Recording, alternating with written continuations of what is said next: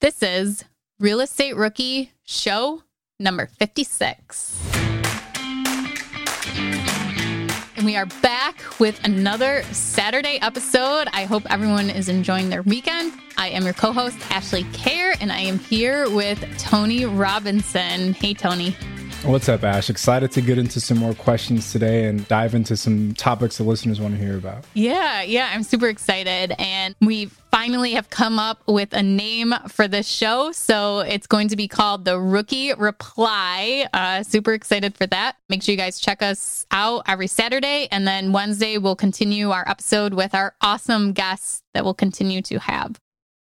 Are current interest rates making you depressed about cash flow? What if it didn't have to be that way? Rent to Retirement has 2.99% seller financing available on turnkey properties. You heard that right. That's a seller financed 2.99% interest rate where the average cash flow is over $900 per month. They also have options where you can put as low as 5% down on multiple investment properties with no PMI. Rent to Retirement is the nation's leading turnkey investment company that understands what it takes to be successful in today's dynamic real estate market. Their reputation speaks for itself with more five star reviews than any other company on the Bigger Pockets website.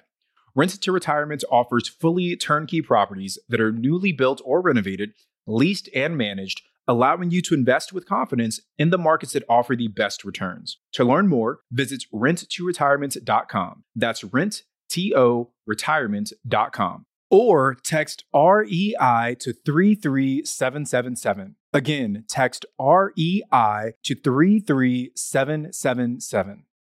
Remember when you had to pay to get a lead's phone number? It was like the dark ages until Deal Machine made skip tracing a thing of the past. Now, with your Deal Machine plan, you'll get unlimited access to phone numbers and contact information for no extra cost. That's right, get high quality, reliable information trusted by leading financial institutions, all fully compliant with the federal Do Not Call list. Explore over 150 data points, including age, gender, marital status, occupation, and a ton more. Trust me, this is the data you need for off market deals. With new filters, people flags, and color coded phone numbers, lead management just got a ton easier. Ready to step up your investing game? Sign up for a Deal Machine plan today and gain immediate access to this unlimited treasure trove of contact information and phone numbers. Just head to dealmachine.com/bp. Transform your lead generation and deal making strategies with Deal Machine. Sign up today and start exploring the unlimited possibilities at dealmachine.com/bp. Rookies, 2024 is the year to start protecting your rental properties with an LLC. But you don't have to do all the paperwork and filing yourself. Corporate Direct is your professional and affordable option for getting your LLC done right. They handle the state filings, draft your operating agreement, and act as your registered agent. They'll even help you comply with the Corporate Transparency Act, a new federal disclosure law affecting every real estate investor. Corporate Direct is a family business founded by attorney, author, and rich dad advisor Garrett Sutton over 35 years ago. Now, his son Ted is a licensed attorney working with him. Together, they've helped thousands of real estate investors form and maintain their LLCs and protect their assets. If you're trying to build a real estate portfolio, do not skip the LLC. Head over to corporatedirect.com slash biggerpockets to schedule a free 15-minute consultation with an incorporating specialist. Mention Real Estate Rookie and get a $100 discount on your formation. That's corporatedirect.com slash biggerpockets. All right. So Cory's question is Does anyone have experience buying and owner financing terms? I have an opportunity, but I could easily also get a mortgage from my lender. My thought is that by doing owner financing, it would buy me some time to get the property rented and cash flowing, as well as build some equity before taking it to my bank for conventional financing. Any tips, suggestions, stories on doing this? Thanks in advance. So, Cory, I've never used owner financing before. So, I'm going to uh, actually use this as an opportunity to interview Ashley a little bit. So, Ash, I guess what's been your experience with seller financing? Oh, great. I'm in the hot seat now. So I've actually done, I think, two seller financing deals. I've put in a lot of offers asking for seller financing, especially recently. But my first experience with seller financing was with a guy who had a whole portfolio that he wanted me to purchase. So I did not have enough cash to purchase the whole portfolio, and the properties needed a lot of work and weren't exactly eligible for conventional financing. And so what I did was I put together an offer where I paid cash for some of the properties and then I asked for seller financing on the bigger property. So, my go to things when asking for someone to hold the mortgage for a seller to do the owner financing is that you're going to show them that you are financially stable, that you pay your bills, print out your credit karma report, show them you have a good credit score. If you're using lenders, bankers already, get a letter of recommendation stating that your loans have been paid, you're great to work with, you don't over withdraw on your bank account, you know, copies of your tax returns, and then a personal financial statement. So these are all things you don't have to give with your offer. You can actually wait until it's accepted and say, hey, you know, this will follow. If you would like to see my financial information, my history, I am more than willing to show that. So the next thing I look at is okay, what kind of terms are you going to ask the seller? There is no right or wrong way to actually do seller financing. So you can do any interest rate, you can do any amount of time, you can do interest only, you can do a balloon payment, you can do a 30 year term. So it's whatever's going to work for you and the seller. So what I recommend is figuring out what works for you. So what kind of down payment do you want to give the seller? There's definitely very, very lucky people who can buy properties with no down payment and the person will do seller financing. I have not been one of those people yet, but start with your down payment. Run the numbers with what's your down payment? What kind of interest rate do you think is reasonable? Do you want to pay and we'll work with your numbers? And then when are you going to refinance out of this? Or do you want to stay in the seller financing forever? And you want to look at what you think the seller is going to want to. Have you talked to the seller at all, or has the realtor mentioned anything that would be like, this person is selling this because in two years they're building their dream home or something like that? So, okay, two years, they're going to need a big lump sum. So, let's schedule this seller financing over two years and then they'll get a balloon payment. So there's no right or wrong way, and you just got to look at the terms. So the example that I did, I did 30% down and then I did 7% interest only for one year. And then it was a balloon payment of the balance of the loan. So I think it ended up being 122,000 was the actual seller financing after I had paid the down payment and I paid 7% interest on that over a year and that kept my monthly payment really low while we raised rents and we renovated one of the units. Then when I went to refinance, I used the refinance money and paid off the seller financing loan. So that's like my first experience with it. My second experience was I actually did the seller financing. So I had a friend of mine buy a property that I owned with a partner free and clear. So we did seller financing for six months for him until he did some changes to the property, increased rents, and he had to wait a little bit before he was eligible to get bank financing because of a change of job and stuff. So we did the six months interest only with him where he paid me 7% interest and then a balloon payment at the end. So they were very similar. So a, a couple questions there. So when you were the person who was the buyer and you approached the seller with this proposition to have them carry the note, what does that look like? Like how do you even bring that up to someone? Like did they already know what seller financing was? Did you have to educate them? What was that conversation like? Well, the guy that I purchased it from, his son was a commercial realtor. So he definitely had some knowledge and was very helpful. And what I did was I, since this was technically an off market deal, I drew up a letter of intent. And if you just Google this online, you will find millions of examples. But basically, it's just a letter stating, I would like to buy this property for this amount. These are the terms. So I wrote out my 7% interest, you know, balloon payment and just like there was no contingencies, no inspections, and then I signed my name and then a spot for them to sign.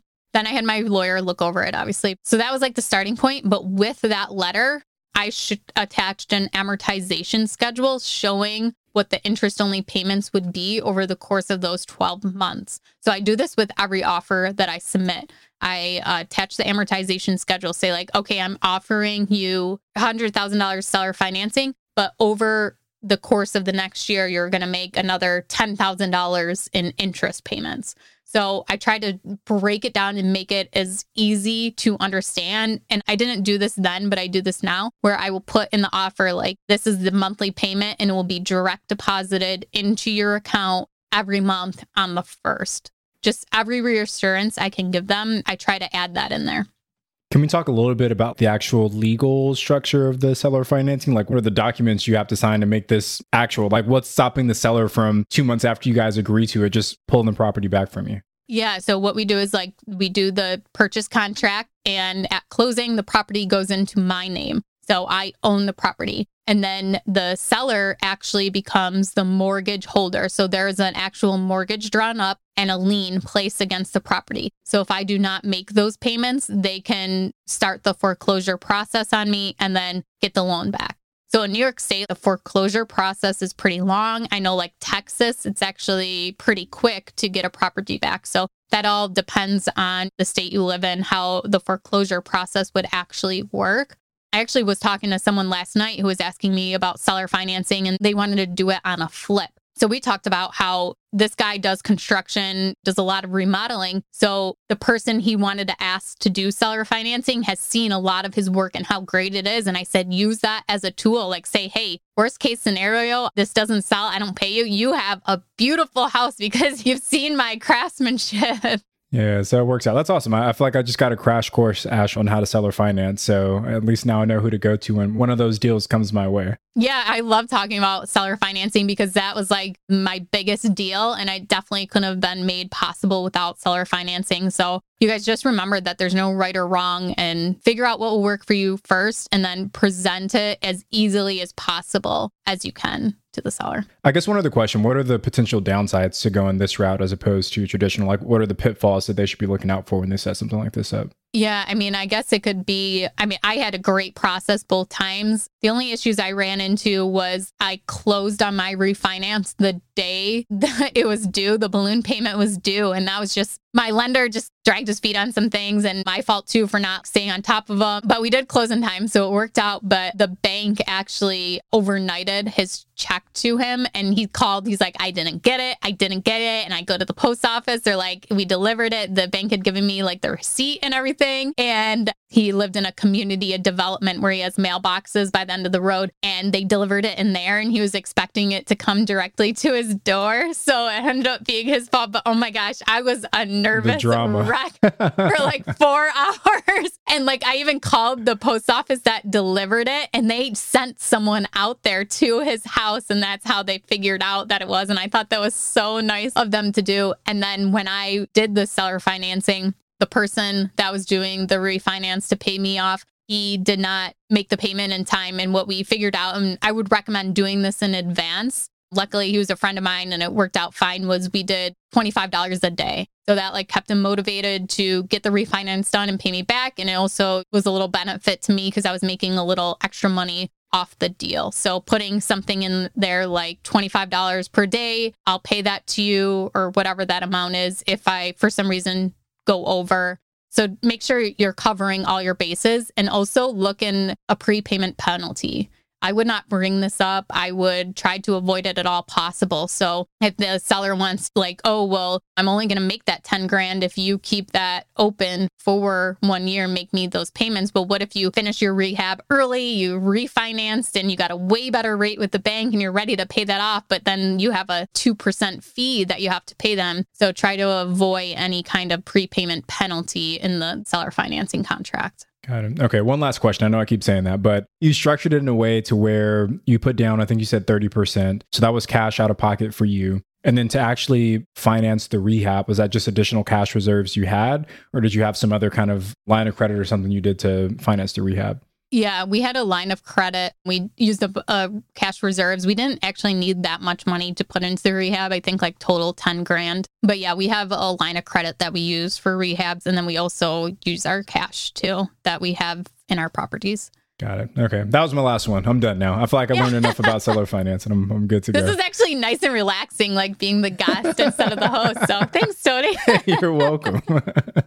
Awesome. Well, I'm glad we got that question, Cory. I hope we answered everything you were looking for, brother. And for all of you that are listening, we want to get more questions like this on the show. So if you're in the Facebook group, just look us up, Real Estate Rookie. You can always call us on the request line at 885 Rookie as well. Maybe we'll pull some questions from there. But looking forward to getting more answers and questions just like this one. Yeah, thank you guys for listening. And yeah, definitely, like Tony said, give us your questions. We'll be more than happy to answer them. If you guys could go to wherever you're listening to this podcast and leave us a review, we would greatly appreciate that. So I am Ashley Kerr at Wealth from Rentals, and he's Tony Robinson at Tony J. Robinson. Make sure you guys enjoy the rest of your weekend.